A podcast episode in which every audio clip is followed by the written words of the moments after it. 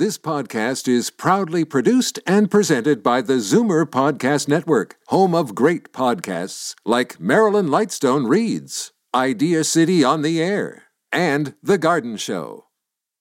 You're listening to an exclusive podcast of Fight Back on Zoomer Radio, heard weekdays from noon to one. You're listening to an exclusive podcast of Fight Back on Zoomer Radio, heard weekdays from noon to one. Now, Fight Back with Libby Znaimer on Zoomer Radio with guest host Jane Brown. Hello there. Libby is off today. She is back on Thursday. In a few minutes, we'll be talking about the new allegations of assault at St. Michael's College School, so please stay with us for that. First, though, how much do you think the nation pays for your annual health care? In other words, how many taxpayer dollars do you think it takes to provide your personal health care every year?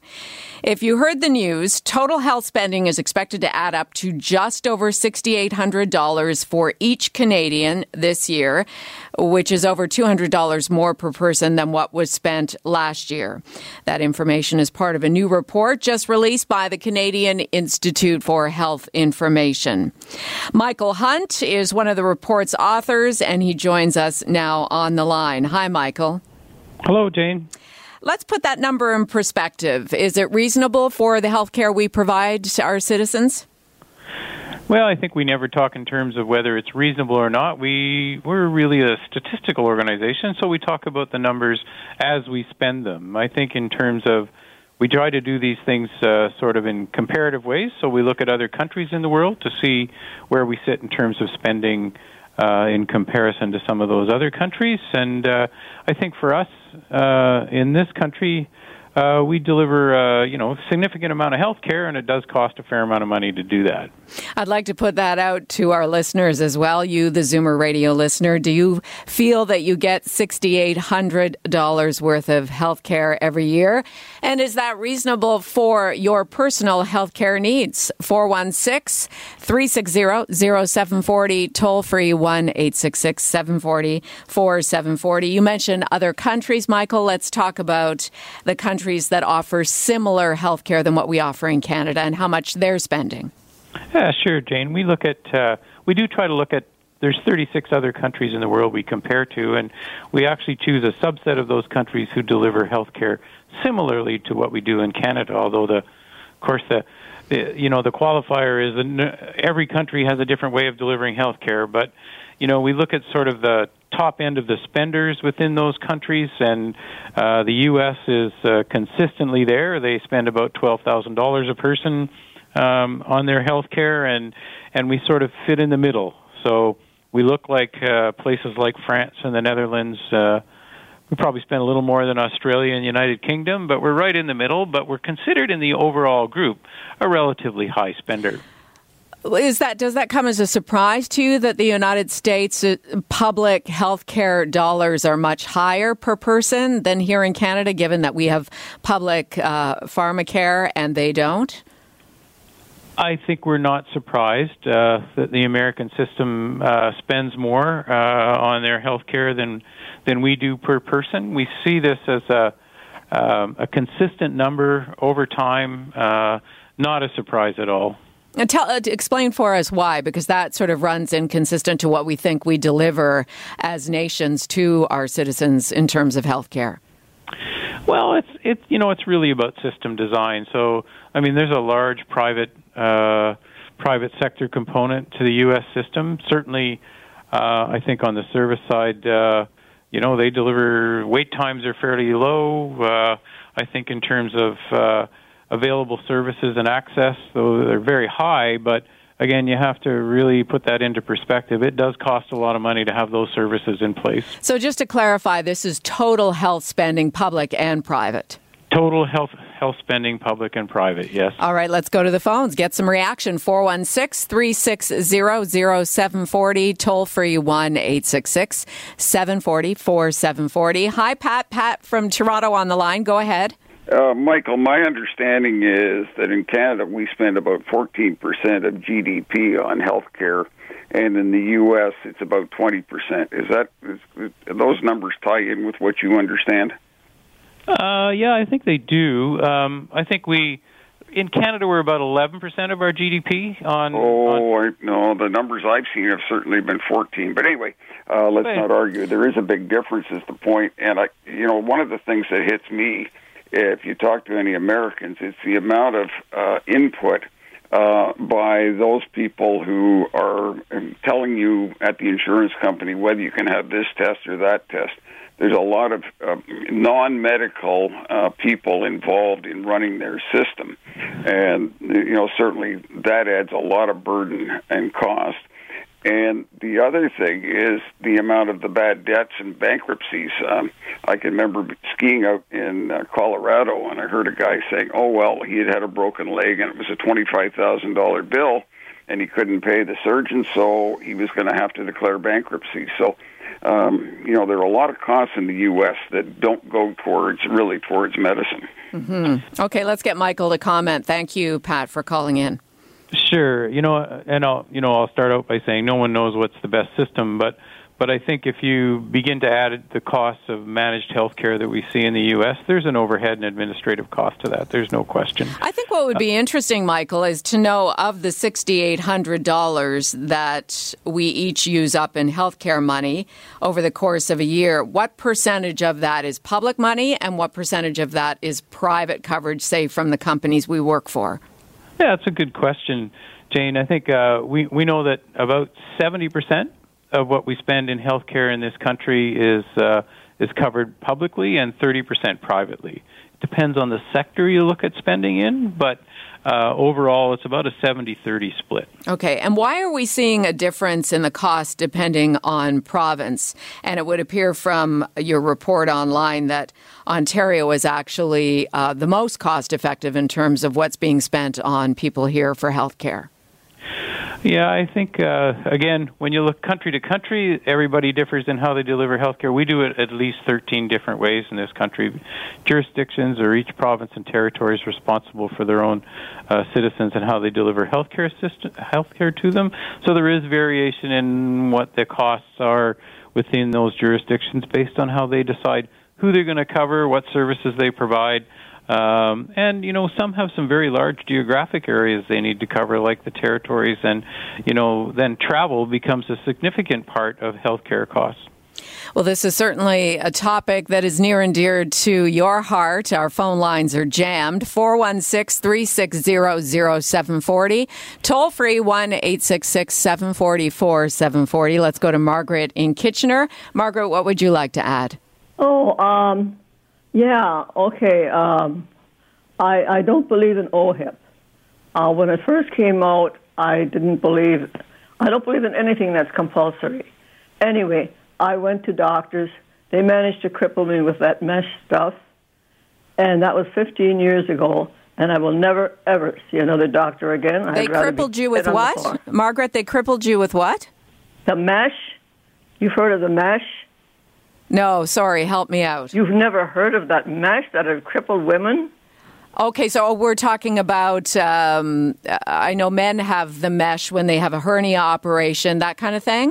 Yes, right. this is uh, for uh, lifting up the bladder okay, or anything sure. intestinal. Sure. And uh, they fail to realize there's nerves down there. I haven't been able to walk for 15 years. Oh, I'm sorry to hear that. Well, yeah, I'm obviously. Too. But thank you. Um, so, anyways, I, I've, I've been to the doctor after the operation, and I couldn't help but notice that they're not smart at all. They're, I know more than, than he did. Okay, well, I, I, certainly understand why you're bitter. There's no doubt about that. Um, let's get back here to Michael Hunt, one of the authors of the report just released by the Canadian Institute for Health Information. Margaret's comments um, certainly uh, would appear to be about an unusual situation, but it does bring to light. In terms of the $6,800 per person, how is that broken down? Like, what is that money spent on? Well, yeah, that's a good question, Jane. I think if you sort of look at everything we deliver in healthcare, so we deliver long-term care, we deliver services um, more on the private side for other professionals, OT, physio, uh, dental, um, and and eye care. I mean, it's broken down significantly uh, amongst a number of areas. We focus on the main three here, which are 60% of that spending is taken up in hospitals, uh, drugs, and physician billings. Okay, well, Darko in Etobicoke has an even more specific question for you about that. Go ahead, Darko. Yeah, like you know, when you talk about total health care, obviously, when we die, a lot of people that's when we incur a lot of our expense. They say the last three months is the most expensive in the in the in life. But like as far as like you know what what I call regular visits versus catastrophic care, what percentage of what we we pay is, is, is that sixty eight hundred is catastrophic, like say bro- broken legs, stuff like that. You know, cancer and and uh, you know bypass surgery, which we consider catastrophic, versus you go to your doctor visits. Because like you know, one thing I hardly use anything because I've been lucky, so yeah. I may go for one or two a year visits, depending on you know for for different things. But um, I pay more for like say chiropractic, which doesn't get covered here, or having a massage therapist, which I find helps my health mm-hmm. more than than anything. Okay, Darko, good question. Michael, I'll put that over to you. I'll let you go, Darko. Thank you. Okay. Jane, I had a little hard time following that one. Could you summarize the question? Well, I think what me? he's asking is uh, catastrophic health care versus just regular health care in the course of a, of a healthy lifestyle over the course of a healthy Canadian's year. Well, you know, I think when when you begin to look at health spending overall, I, you do, you know, it varies, and, and there's no question it varies on disease burden. Uh, and th- and that tends to do a lot of variation by age. So if you dig a little deeper, sort of into the numbers, uh, we know that children less than one consume about eleven thousand dollars a year. If you're over sixty-five, you consume about eleven thousand dollars a year. If you start to push that sort of out into sort of those the more uh, elderly, so in the eighty plus, it costs us about twenty thousand dollars a year to look after those individuals. Oh, okay, see that's interesting. Uh, now, as for costs of prescription drugs, another report, it's sort of a tandem report to what we've been talking about, reveals that just under forty-three percent of prescribed medicine spending will be financed by the public sector this year, so presumably 57% is, is covered by the public sector. How does that number fall in line with other countries, public versus private drug coverage? Uh, we, have, we have an advantage in this country in that we have excellent data to work from. So we're actually able to break our numbers down like you say, we're able to divide them up. So those to get into those that sort of precision and compare to other countries, we're challenged to do that, and that's mainly because other countries don't collect the data to the same extent we do here in this country, which is a real advantage for us for decision making. Like if you start to sort of uh, you know, you can look at sort of the splits, and so if we look at you know a few of the countries and some of the ones we compare to, we begin to look at sort of that traditionally Canada is a 70-30 split. So 70% of all costs are covered public money, 30% are covered private, and private is sort of out of your pocket, plus those, those individuals who have third party coverage, perhaps sue an employer.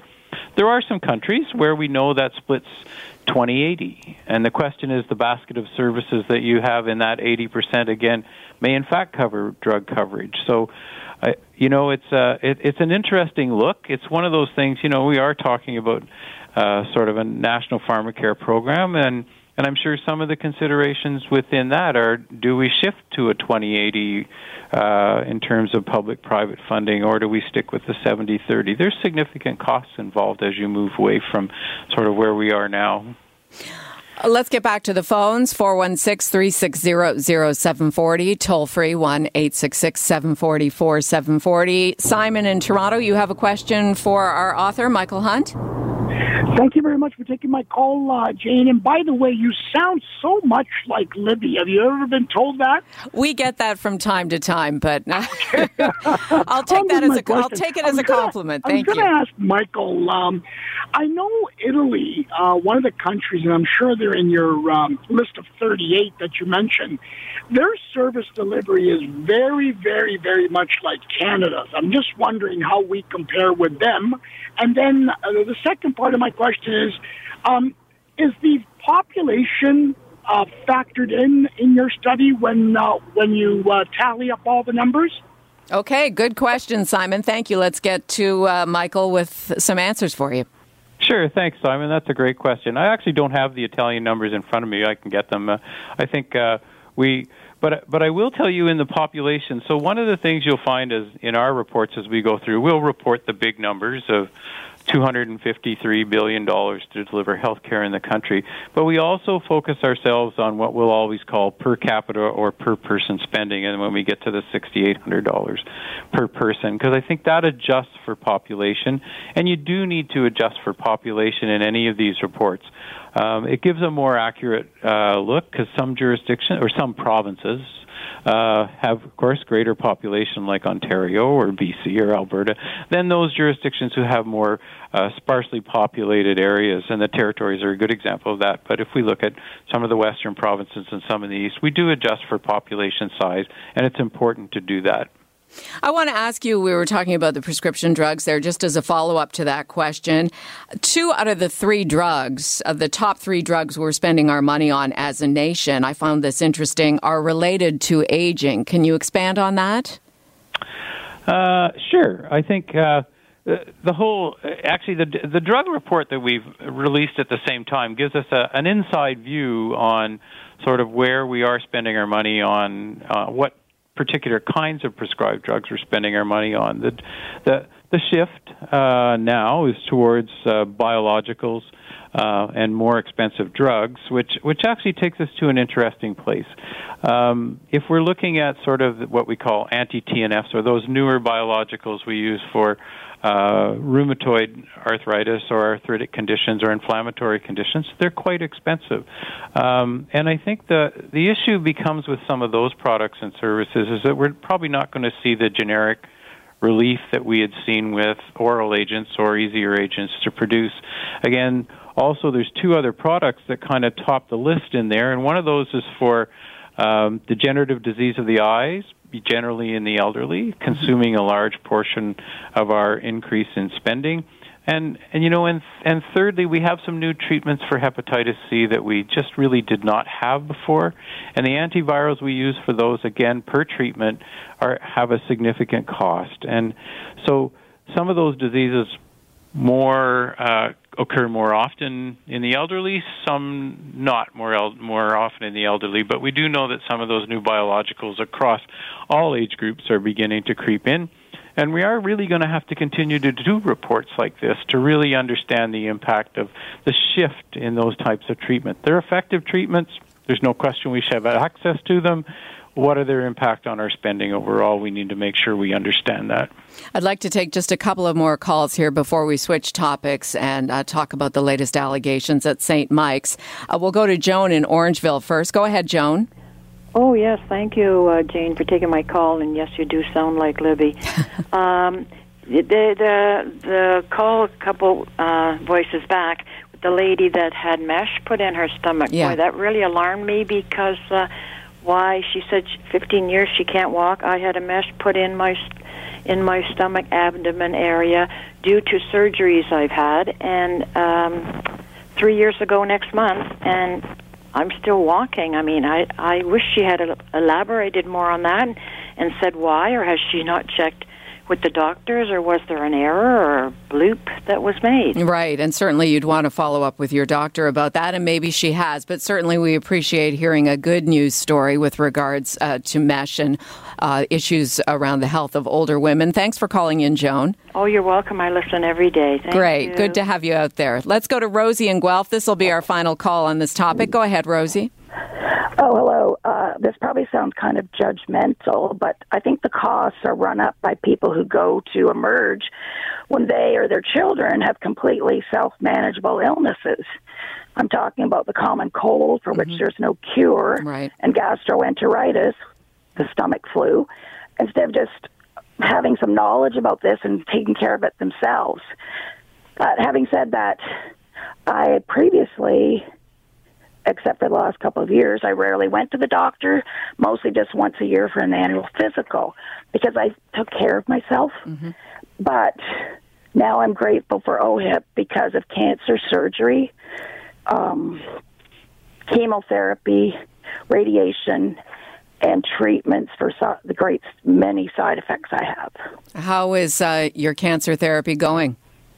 I'm finished with all the therapy I can get because I have advanced and aggressive cancer, but I'm I don't know, I spend my time being grateful and trying to exercise, eat right, and manage my pain. Thank you, Rosie. Thanks for calling in. Thank you. And Rosie, uh, that's a good way to end uh, our discussion here, Michael. Uh, certainly, the healthcare system is there for us when we really need it.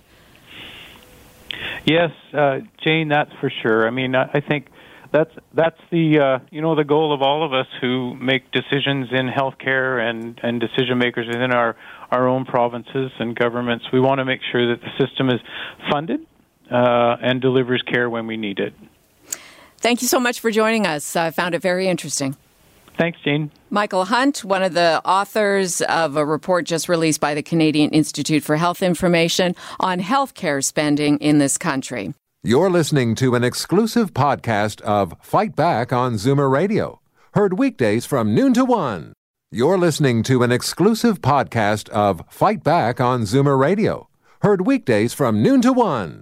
You're listening to an exclusive podcast of Fight Back on Zoomer Radio, heard weekdays from noon to one.